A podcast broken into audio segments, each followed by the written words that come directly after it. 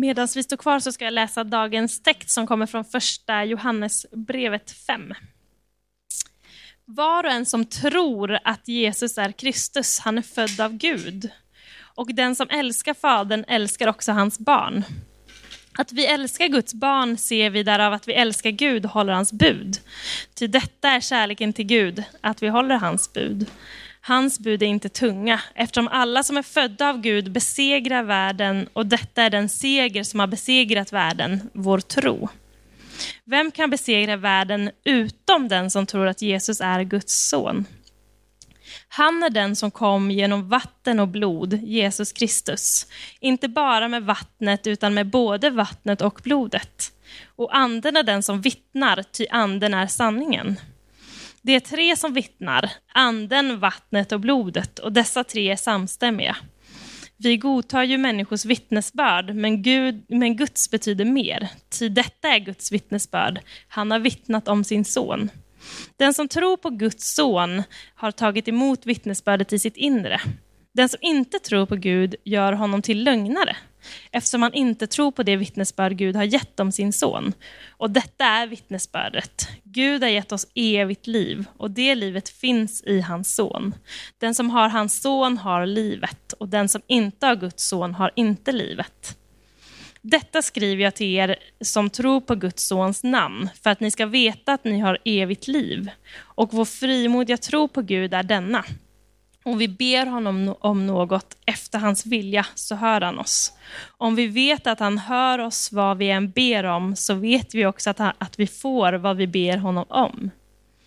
Om någon ser sin bror begå en synd som inte är en dödssynd ska han be, och han ska ge liv åt honom och de som inte begår något dödssynd. Det finns synd som leder till döden. Det är inte sådan synd jag menar när jag säger att man ska be. Varje orätt är en synd, men det finns synd som inte är dödssynd. Vi vet att de som är födda av Gud inte syndar. Han som föddes av Gud bevarade dem, och den onda kan inte röra dem. Vi vet att vi är från Gud och att hela världen ligger i den ondes våld. Vi vet också att Guds son har kommit och att han har gett oss förstånd så att vi kan känna den sanne. Vi lever i den sanne, i hans son Jesus Kristus. Han är den sanne guden och det eviga livet. Mina barn, var på er vakt mot avgudar. Det här är Guds ord till oss idag. Varsågod och sitt. Jag såg på Skavlan häromdagen. Eh, det måste ju vara till fredagskväll då. Stefan Einhorn, han är ju en professor då som, eh, som pratade lite grann om dödssynd, och jag tyckte det var ganska spännande. Eh, sådär. Han pratade om att, att han hade liksom frågat svenska folket vad är, vad, vilka är dödssynderna idag? Inte liksom de, de traditionella som, som katolska kyrkan har haft ett, i några hundra år eller femtonhundra år typ sådär. Utan vilka skulle det vara idag? Och då så var det, ja, ja det, avund var ganska långt ner på listan i och för sig, men det kanske var, jag tror att det var främlingsfientlighet, hat eh, och lite andra sådana där grejer. Eh, det var inte det som... som var tanken när Johannes skrev eh, det här. Han, eh, han pratade i det stycket om att, att hjälpa varandra att inte falla, att hjälpa varandra att inte gå fel. Som ni märker så finns det liksom hur mycket som helst i den här texten. Och av den anledningen så har jag valt att sammanfatta den och sen fokusera på en bit av texten. Hoppas att ni känner att det känns bättre än att vi håller på till nitton ikväll. Eh, Så här får ni en kort sammanfattning i kapitel fem, som ju är faktiskt en sammanfattning av själva brevet. Så är de viktigaste beståndsdelarna de här i vers ett till fyra. Då beskriver han att tro och handling måste höra samman. I vers sex till nio befäster han att Jesus Kristus verkligen är människa, född, döpt och dödad. I vers tio till tretton så berättar han att sant liv endast står att finna hos Jesus. I vers fjorton till nitton så bankar han in det här att synden är farlig och att, men att Gud är nådefull och beskyddande. I vers tjugo basunerar han ut att Jesus Kristus är Guds son, och Till slut i vers tjugoett så befaller han: mina barn, var på er vakt mot avgudarna. Det vill säga, för de av er som har lyssnat på en, ett gäng delar av den här serien tidigare, så betyder det: lyssna inte på vad gnostikerna säger. Lyssna inte på vad gnostikerna har att säga. Och gnostikerna, det var de här som försökte liksom separera, som försökte tänka att kunskap är så mycket viktigare än handling, som tänkte att, att man kan separera livet och bara liksom tänka rätt men inte göra rätt. Det var helt okej. Eh, så när vi har kommit förbi det eh, nu, nu har vi gått igenom texten. Känner ni det? Bra. Eh, så. Eh, nej men ä- ärligt talat, nu, nu ska vi fokusera på en... Eh, den här fokustexten som jag skulle vilja lägga lite eh, vikt vid. Jag tror vi läser den igen faktiskt. Eh, hjälper du mig med det, Andreas? Den som tror på Guds son har tagit emot vittnesbörd i sitt inre. Den som inte tror på Gud gör honom till lögnare, eftersom att han inte tror på det vittnesbörd Gud har gett om sin son. Och detta är vittnesbördet: Gud har gett oss evigt liv, och det livet finns i hans son. Den som har hans son har livet. Den som inte har Guds son har inte livet. Detta skriver jag till er som tror på Guds sons namn, för att ni ska veta att ni har evigt liv. Vi går direkt på i den här första versen, vers tio, så, så beskriver Johannes vår synd, att vi inte tror på honom. Och häromdagen så, så satt jag och några kollegor och åt en måltid som eh, inte var, tyvärr inte var så nyttig som den borde ha varit. Eh, och, och vi började prata om, om eh, att jag hade varit på bröllop i helgen. Och, och det, hur fantastiskt roligt det är alla gånger, som ni vet. Eh, och, och, eh, nej, det är fantastiskt med bröllop. Det är det. Eh, så. Men, men min kollega, hon, hon tycker alltid att det är ganska roligt att få liksom peta lite med mig i sidan. Eh, hon har varit min chef under många år, eh, år och liksom, eh, hon, hon, vi känner varandra väl. Så hon tycker att det är rätt kul att liksom så här, eh, sticka in fingret i sidan så där och, och säga att vi levde i synd sju år innan vi gifter oss, sa hon till mig. Eh, och, och jag var, kunde liksom inte annat än att säga: jag visste inte att du, att du var troende. Eh, och, och eh, nej, men alltså det är liksom sådär. Att, alltså, och, men och, men det är, jag tycker egentligen att det är... Alltså, vi kan konstatera det här tragiska egentligen i, i det här då. Eh, att att man, har upp, man har lyckats på något sätt uppfatta eh, det här med... med liksom synd och att, att, att göra synd. Liksom. Om vi får, jag, ska, jag ska försöka göra någon slags... Det här är två, två typiskt dåliga begrepp, men jag ska försöka här ha att göra synd och här är att, att vara synd. Eh, och så ska vi försöka separera dem på något sätt. Eh, men det är liksom konstigt att, att vi har lyckats med det här, att, att berätta för människor så oerhört duktigt eh, genom kyrkan i, i två, på tvåtusen år, att det här med att, att göra synd, det vill säga att göra fel, moraliska fel, det är egentligen det värsta som kan hända. Eh, så, och, och vi är liksom på det sättet så känner människor att man kan säga sådana där grejer att ja, men vi levde i synd i sju år eh, innan vi gifte oss. Det betyder, för er som inte förstod det, så betyder det att de har bott ihop och haft sex tillsammans. Eh, om jag skulle liksom behöva, behöva spell it out eh, så var det det hon syftade på. Eh, och vi kanske också i det här sammanhanget behöver peka på att Bibeln ändå undervisar om att, och vi tror, att det är bäst för människor att leva i relationer där man har lovat varandra trygghet och tillgivenhet. Så, så det kan, kan vara bra att konstatera. Men jag förundras ändå över det här med att kyrkan lyckas framföra det här budskapet kring synd och hur mycket det är kring det här att göra synd och hur lite det är med, med det här att vara synd. Vara synden är ju liksom att människ- mänskligheten är körd. Det är det som berättas om i den första boken i Bibeln, i de första tre kapitlerna. Då berättas det om hur människan väljer bort Gud. Att människan inte på ett sätt hade allt, därför att hon, hon hade allt förutom egentligen valfriheten att få äta av det här livets träd, att få äta frukten. Ett enda träd, sa Gud, att det måste finnas en begränsning för människan. Och människan givetvis bryter mot detta och, och gör uppror och springer därifrån. Och allt sen dess så, så tänker sig vi, och, och Bibeln beskriver att mänskligheten är efter det, det är någonting som är trasigt. Eh, och, och, och, och det skulle jag, ibland vill jag berätta det, det här är inte en politisk referens egentligen, men ibland skulle jag vilja berätta det för, Peter, för vad han heter, Stefan Löfven, att det inte är det att det håller på att gå sönder någonting i Sverige egentligen just liksom speciellt, utan det är, det är någonting som är trasigt i mänskligheten. Det är inte specifikt för Sverige. Det är inte så att, att Socialdemokraterna har lyckats och liksom hela det som liksom gick sönder för många tusentals år sedan, utan det har alltid varit brustet. Människor har alltid varit brustna och gör därför brustna saker. Och det kan inte Stefan Löfven eller Fredrik Reinfeldt råda bot på. Det nog krävs något mycket, mycket större än de två. Men den största av de här, säger Johannes, att vara synderna, det är att inte tro på Jesus som Guds son. Alltså huruvida en människa lever upp till en slags moralisk eh, nivå, huruvida man gör moraliska att göra synder eller inte, är, är på något sätt fullkomligt ointressant. Det är helt ointressant hur man lever och hur, man, liksom, hur ens liv tar sig uttryck om man inte till att börja med tror på Jesus. Och det är av den anledningen som jag frågade min kollega lite snällt och lite, kanske lite elakt. Jag visste inte att du var troende.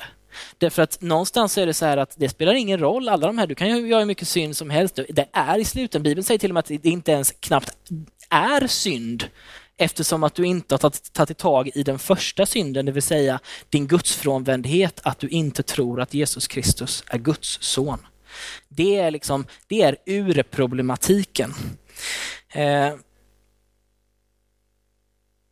Och det är först när en människa säger att jag vill tro på Jesus, jag vill bekänna mig till honom, jag vill leva och följa hans exempel, då först då börjar den här moraliska att göra synden bli aktuell att ta i. Det är klart att vi genom svenska lagar har bestämt oss för att det finns vissa moraliska att göra synder som vi i, i den kristna kyrkan tror är, liksom är synd. Att vi har bestämt i lagtext att det också är felaktigt mot lagen i Sverige. Man får faktiskt inte döda människor i Sverige och, och man får inte göra ett antal andra saker heller. Men, men man får till exempel inte stjäla.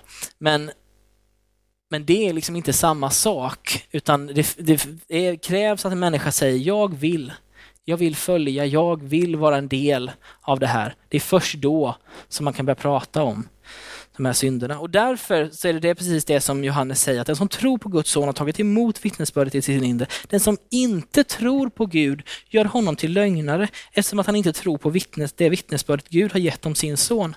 Det vill säga det är Det är det stora problemet, att jag inte tror att Jesus är Guds son. Det är långt mycket större än mina eventuella moraliska fläckar som jag har i mitt liv. För det tror jag vi alla här kan vara överens om att de har vi allihopa. Och då fortsätter Johannes och säger så här, och om du vill ha någonting som, om du antecknar. Om du är ny här och tycker att det känns konstigt att folk sitter med sina mobiler och så, att det känns otrevligt, så är det för att de eh, antecknar, och det har vi sagt att det är okej här. Så, att, eh, så om det inte är okej, så det är inte okej på mitt jobb till exempel. Så, att, eh, så där har vi bestämt oss för att det är penna och papper som gäller, hur bra det nu är. Eh, det känns lite nittonhundranittiotvå. Men eh, då står det så här i alla fall. Hans nåd ger oss evigt. Hans nåd ger oss evigt liv i Jesus. Alltså från Första Johannes fem, elva till tolv. Och detta är vittnesbördet. Gud har gett oss evigt liv, och det livet finns i hans son. Den som har sonen har livet, och den som inte har Guds son har inte livet. Och här skulle jag vilja att ni börjar med att notera ordalydelsen. Alltså, Gud har gett oss evigt liv. Det är om man... Eh, är, de flesta av oss har gått gymnasiet. Vi har ändå lärt oss lite grammatik här. Så nu, så, nu kollar vi lite snabbt på den här eh, meningen. Gud har gett oss evigt liv. Det är alltså Gud som är agent. Det är han som agerar. Eh, och det är kanske den första grejen som man ska notera. Det är alltså inte människor som lyckas med det här att få evigt liv. Det är Gud som ger evigt liv. Det är Gud som gör någonting. Och han har gett, det vill säga att det har redan hänt. Det är inte någonting som du liksom kan prestera dig fram till nu, utan det är redan färdigt, klart, paketerat och liksom done. Eh, han har också gett, det är inte så att han, Gud, han har tagit någonting, utan han, det är utgivande, det är generöst och det är liksom, de flesta av oss upplever det som positivt. Och det, vi är då oss, det är vi som är subjektet för det här. Det är vi som eh, är den som Gud agerar på, så att säga. Eh, och, och han ger oss evigt liv. Och dessutom så är, blir han så här, äh, men nu, ska jag liksom, nu ska jag verkligen försäkra mig om att ingen kan vrida det här fel. Så då går han in och liksom så här, den som har hans son har livet. Men för liksom bara så här, nej men vänta lite nu, nu kan det säkert någon twista det här. För det har han lärt sig med de här gnostikerna, de twistar allt möjligt. Så då skriver han, den som inte har Guds son har inte livet. Det kunde man räknat ut egentligen, men man vet aldrig, man, liksom vill, man vill försäkra sig helt enkelt. Men då... Nu är liksom, huvudbegreppet här verkar ju vara livet. Har ni märkt det? Jag tror till och med att jag satte någon slags rubrik på det här. Jesus Kristus är livet. Det låter, det låter så här lite söndagsskolekäckt, känner jag. Men, men det är ändå det som Johannes försöker säga. Och då skulle jag vilja visa dig på, på två andra stycken som Johannes har skrivit. Och det ena, eller båda två, är från Johannes evangeliet. Alltså en annan bok som är skriven lite tidigare och som... Eh, finns i början på Nya Testamentet. Eh, och då står det så här i, i prologen, alltså inledningen till Johannes brevet. I begynnelsen fanns ordet och ordet fanns hos Gud. Och ordet här byter ut sig till Jesus, så fattar ni. I begynnelsen fanns Jesus och Jesus fanns hos Gud och Jesus var Gud. Och det fanns, Jesus fanns i begynnelsen hos Gud. Allt blev till genom Jesus och utan Jesus blev ingenting till av allt som finns till. Det är, liksom, det är grundkonceptet. Johannes har en extremt hög syn på den här Jesus. Han är liksom the shit i hans teologi, skulle man kunna säga. Och då kommer de här och ordet, alltså Jesus var liv och livet, Jesus då, var människornas ljus. Så här kopplar Johannes Jesus, livet, ljus. Alltså han kopplar ihop de här begreppen och liksom trycker ihop dem i en enda stor enhet. Liksom. Och så här, det här, det går inte att separera riktigt. Det är hans idé. Och om man skulle beskriva Jesu liv utifrån det som sen berättas i till exempel Johannes evangelium, så är det en, en människa som, som går runt i hela det dåtida Palestina och verkligen sprider ljus, som botar sjuka och befriar människor från deras psykiska och andliga ohälsa, som står upp mot ledare som förtrycker sitt folk och som till råga på allting dör för precis sagda ledare och dessutom för hela folket. Alltså när Jesus han, han sprider någon slags oerhört ljus i det dåtida Jerusalem, eh, Palestina, och människor flockades kring honom för att liksom få höra honom och röra vid honom. Det fanns någonting med snubben som var hett, helt enkelt. Om vi läser lite vidare i Johannes i det tredje kapitlet, är något som ibland kallas för den lilla Bibeln, och det är för att den sammanfattar ungefär det som vi tänker oss att Bibeln försöker säga. Då står det så här att så älskade Gud världen att han gav den sin enda son för att det som tror på honom inte ska gå under utan ha evigt liv. Märker ni att det kommer tillbaka det här, att det, den här idén är inte liksom tagen ur luften utan han har den i stort sett. Ty Gud sände inte sin son till världen för att döma världen utan för att världen skulle räddas genom honom. Och den som tror på honom blir inte dömd, men den som inte tror på honom är redan dömd eftersom han inte har trott på Guds enda sons namn. Märker ni hur oerhört tydligt det är liksom, och genomgående det är i Johannes att, att den som tror på Jesus har det här eviga livet och den som inte gör det har inte det. Det är väl liksom, ja, han är väldigt klar helt enkelt på den punkten. Men för Johannes då, om man, om man kollar det i massa andra texter, och då ska jag inte jag rapa upp dem allihopa här för det blir så, så tjatigt. Så, så tänker han sig att livet, det börjar här, det här livet som han pratar om, det börjar här i tiden. Men skillnaden på det här livet som han pratar om, det är att det tar inte slut när tiden stannar eller när ditt hjärta stannar. Det är ett liv som fortsätter bortom döden, men som inte börjar när en människa dör, utan som snarare börjar här och nu. Och det här livet, det är tätt kopplat till, för att inte säga detsamma som Jesus. Och, som, och det är han som är människornas ljus. Och att få detta liv, det är som en slags förening med Gud. Det är att liksom bli ett med Jesus, eftersom att man inte kan liksom frånkoppla livet, ljuset och, och Jesus ifrån varandra, utan det är en enda helhet. I, i lite senare Johannes evangelium så skriver han att, att jag, eller Jesus säger då uttryckligen att jag är vägen, sanningen och livet. Alltså han kopplar ihop ett antal begrepp och säger att det här är jag. Det är inte begrepp som finns ut utanför mig, utan jag är detta helt och hållet. I liksom hela mig så är de här begreppen samlade. Och det är som ni vet när man skojar lite grann och sådär, och, och man säger att ja, när man slår upp en uppslagsbok och söker efter ordet ödmjuk så hittar man, och sen så säger vi inte mig själv nu utan vi säger typ Linnea eller något sånt där, och så säger det lite skojigt och sådär, eller fast kanske framförallt så gör man det lite mer spydigt och säger att ja, men om man slår upp en bok och, och en uppslagsbok och vill hitta liksom sp- ordet spydig så hittar man en bild på Linus eller vad det nu är för någonting sådär. Ja, men tänk det så liksom, fast tänk det på riktigt. Tänk att det är Jesus, alltså när man slår upp begreppet sanning i Johannes ordbok så hittar man ett ansikte på denna mannen Jesus. Och det är så han tänks, att han är liksom de här begreppen. Det är inte liksom så här flummiga filosofiska begrepp, utan han är fullt igenom sann. Han är fullt, han är livet själv, och han är den vägen som människor behöver vandra på. Vilket kanske låter möjligtvis lite flummigt, men det är så han tänker sig. Nu ska ni få ett citat här. Athanasios, det var en skön kille. Han har ett skönt namn. Jag har försökt få Klara till att ge med sig på att, att något barn någon gång i tiden skulle få heta det, men det har hon prompt sagt nej till. Jag tycker att det är coolt i alla fall. Eh, han har för övrigt skrivit eh, en av våra tre trosbekännelser som alla kyrkor i princip håller med om. Eh, så. Eller han, i alla, han tillskrivs den i alla fall. Den är jättebra och sjukt lång. Eh, Ja, men det är verkligen så.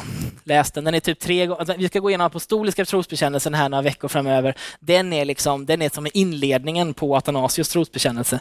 Eh, så. Men okej, okay. Athanasios, han skriver så här. Han, det vill säga Jesus, blev gjord till människa för att människan skulle kunna bli gjord till Gud. Och nu, nu känns det så här, vad är det han säger? Det här, det här är ju liksom, det här är ju att häda, att säga att människan ska bli gjord till Gud. Det låter ju liksom väldigt flummigt eh, så.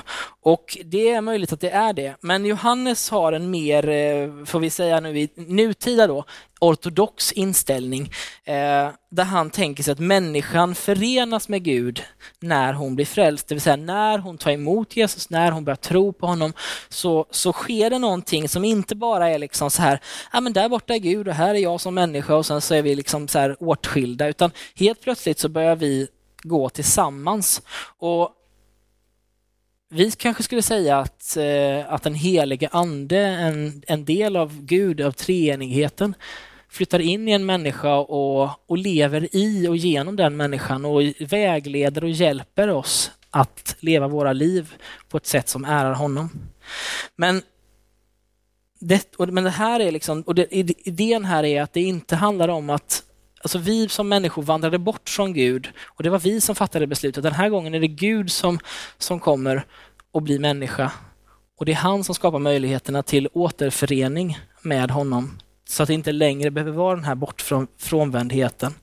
Där vi lever ensamma och utslagna och där vi kör mäns- mänskligheten i botten. Och det är någonting som är sprucket. Och Stefan vet inte varför.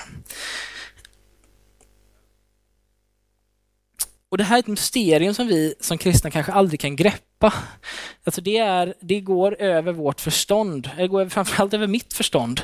Jag kan ibland inte, jag kan inte förstå hur Gud kan välja som han gör. Jag kan inte förstå, det, det, är inte liksom, det är ju inte rättvist att människor som, som inte vill vara med Gud, som inte liksom på något sätt visar eh, Gud någon slags aktning, som, som bara liksom lever så här genom hela livet.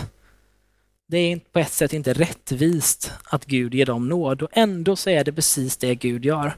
Han väljer att visa människor nåd och väljer att ge dem evigt liv. Det här begreppet, vi har tagit upp det några gånger. Jag ska banka in det en gång till nu bara för den sakens skull. Det här begreppet i Kristus, eller på grekiska så heter det en Christos. Och det är ju... Det är ett begrepp som återkommer genom hela Nya testamentet och det låter ju så här, ja visst, i Kristus, det är ju, känns ju hett. Men det är sjukt viktigt därför att det beskriver hur en kristen människa eh, ska se på sig själv. Det vill säga att när jag en gång säger så här, nej men jag, jag vill leva med dig Jesus, jag vill, jag vill jag vill följa dig, vara som dig, gå som dig och hur nu Mowglis låt går. Eh, då helt plötsligt så händer det någonting. Då är det helt plötsligt så att, att människan blir iklädd det som Jesus är. Och Gud ser inte längre en människa som är full av smuts och som eh, bara vill ont. Utan helt plötsligt så är det det som var, förr var sprucket är helt plötsligt nu helt. Och det som händer är att en människa då i Kristus helt plötsligt kan faktiskt närma sig Kristus och bli, gå tillbaka till det som en gång var tanken, en väldigt, väldigt, väldigt nära relation mellan, mellan Gud och människa. Inte en liksom jag försöker gömma mig, för det var ju liksom Adam och Evas idé. Gud ropade i trädgården, i Edens lustgård, Adam och Eva, var är ni någonstans? Inte som att han inte visste var de var, utan de gömde sig. Och vi fortsätter ju göra så. Och det gör ju du och jag allihopa. Oavsett om du tror eller inte tror så, så liksom när du... Vi lider ju alla av liksom någon slags tro på att om vi bara do good så, så, så kommer vi get good. Vi lider ju av liksom det här. För när, när allting skiter sig så, liksom, så oavsett om vi tror eller inte så ligger vi ju liksom på något sätt på knä eller liksom i vår säng på, på kvällen och säger att Gud om... Bara, om, om du finns liksom, och du gör det här för mig, då ska jag repay you med att ge mitt liv till dig. Fint förvisso, men, men, men Gud har redan, han har liksom redan räknat in det. Han vet att det kommer hända och har redan förberett och har redan fixat allting. Har gett sitt, har gett oss evigt liv. Det är redan löst. Det är inte någonting som behöver fixas nu. Det är redan klart.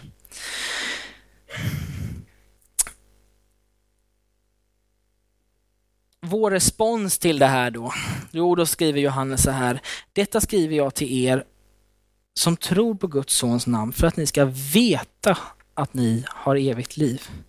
Han är sjukt upptagen med det här eviga livet verkar det som. Men det är återigen, kom ihåg det, det är inte ett liv som börjar när döden tar vid utan det är ett liv som börjar här och nu.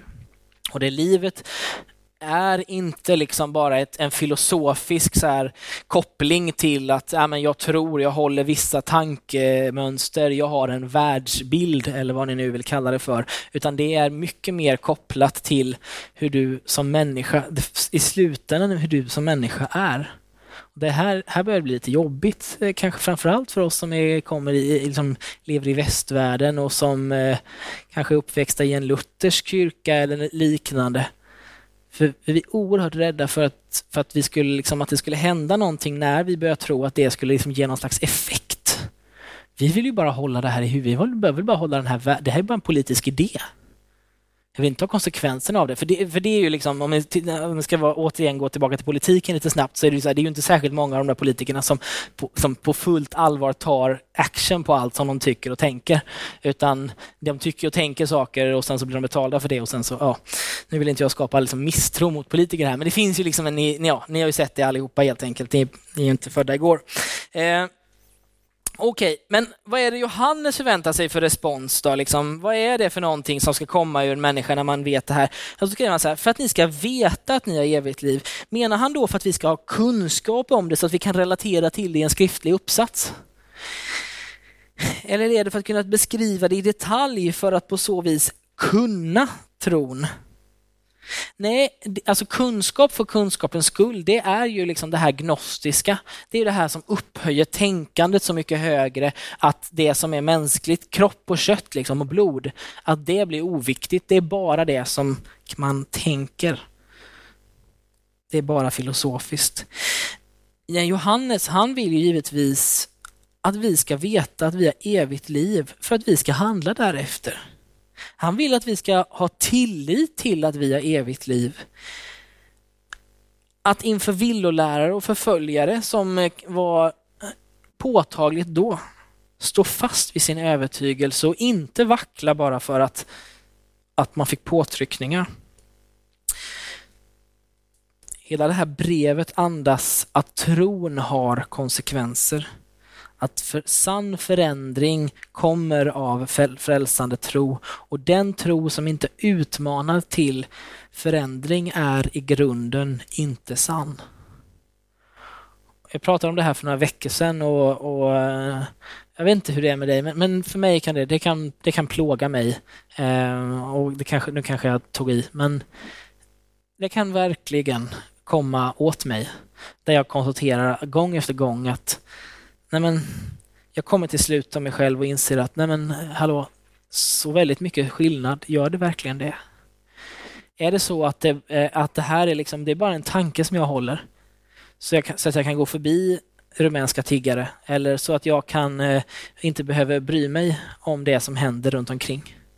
Eller är det faktiskt på riktigt så att det faktiskt måste få fysiska konsekvenser?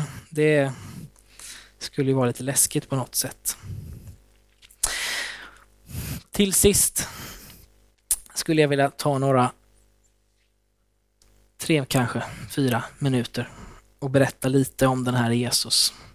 Inte bara ur Johannes perspektiv utan också kanske ur mitt perspektiv och i Bibelns övriga perspektiv. Han är ju, och jag tror att vi har en snygg bild på honom så.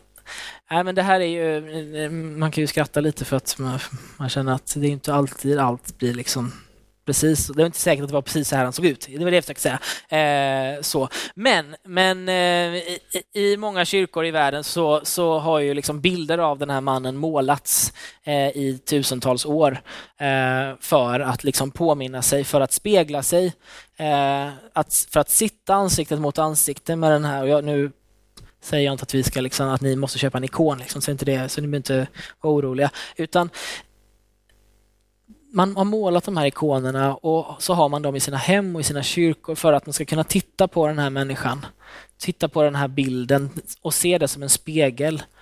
Och dels se hans nådefulla ögon tillbaka, men också se på en människa som, som på ett sätt faktiskt är perfekt, och sen vilja följa honom. Att se att det är han som är hela, i den kristna tron så är han hela skillnaden, hela vattendelaren, skiljelinjen, vad du än vill kalla det.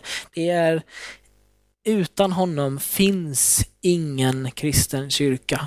Utan honom finns förmodligen, hade inte ens den västerländska filosofin och den västerländska liksom juridiken funnits. Om inte det var för att hans påverkan, så hade mycket saker varit väldigt annorlunda. Han är det här livet och det här ljuset, det här goda som vi på något sätt alla söker, tror jag. Och han är det till skillnad från död och mörker och det som tar tag i oss när, när världen liksom och, och det som är runt omkring oss bara slukar. Han är givmildhet och godhet. Inte det, det här giriga och det här liksom som bara vill ta och ta. Han är uppoffrande och nådefull. Han ger av sig själv snarare än att ta, och han är inte rättvis i den bemärkelsen att han ger alla vad, vad de förtjänar, utan ger mycket bättre än vad människor förtjänar. Det är han som är skillnaden. Det finns ingenting i... Ibland så hör, har vi, vi har ett antal videos som vi spottar upp på väggen här, och så låter vi människor berätta om sin, eh, sin tro och, och vad som har hänt i deras liv och sådär. Och ibland så berättar människor att United har varit väldigt viktiga för dem, eh, och, och, och det tycker vi alltid på ett sätt är roligt, för det betyder att vår gemenskap har betytt något för den här människan. Men vi också på, ibland känner vi så här att det är inte bara bra, därför att jag, vi önskar inte bara att United ska ha betytt någonting för någon. Min högsta önskan är inte att, att det ska liksom stå stripat United över hela Stockholm. Min önskan är snarare att den här mannen skulle få påverka ditt och mitt liv, så att han fick påverka oss genom oss till andra. Så att vi istället för att välja liksom, eh, att trampa på människor och klättra på deras ryggar för att ta oss uppåt i företagsstrukturer, skulle välja att ödmjukt gå hans väg. Det skulle vara häftigt, tänker jag. Det skulle vara häftigt med trettiofem till fyrtio människor som valde att inte agera exakt så som man kanske har blivit lärd och som ens reptilhjärna berättar för en att göra.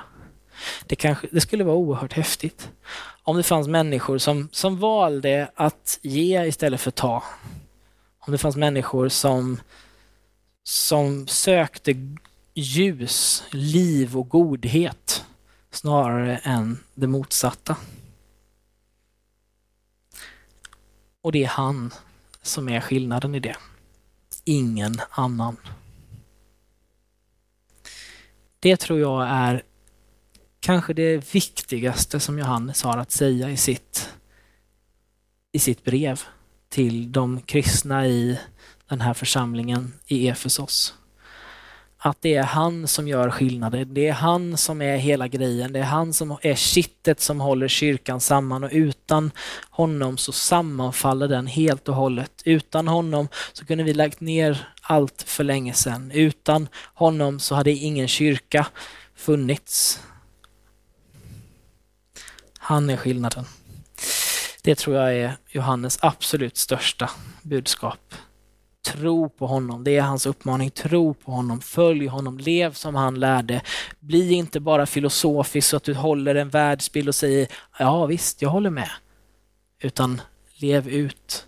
Låt det han gjorde. Alla de här berättelserna om hur han mötte människor, låt det påverka dig och hur du möter människor. Det finns inget bättre vittnesbörd om honom än just det. Vad leder det här oss då? Jo, jag tror att det leder oss till, fram till att för oss som ännu inte tror på Jesus, vi får säga att jag vill tro. Jag vill likna honom, den här Jesus, och jag vill leva som honom för evigt. Det leder oss som redan tror ner på våra knän, och vi får säga jag tror, men hjälp min otro. Hjälp mig att följa dig. Hjälp mig att leva som du gjorde redan här och sen för evigt. I den här, i alla fall i mitt fall, brustna insikten om att jag, mitt liv ser inte ut som hans. Det är inte mitt ansikte som är på ikoner. Det är hans ansikte som är på ikoner. Det är hans ansikte som har präglat kyrkan. Det är hans liv som har präglat kyrkan i tvåtusen år. Jag kommer fortsätta göra det. Vare sig du bestämmer dig för att, att du vill präglas av honom eller inte. Men min uppmaning till dig, dig är att göra det. Att låta dig präglas av honom. Läs de här. Det finns fyra stycken evangelier som beskriver hans liv. Läs de fyra evangelierna. De börjar med Matteus, Markus, Lukas, Johannes. Läs dem och, och lyssna på vad de här fyra männen har att säga om den här mannen. För han har någonting extraordinary i sitt liv.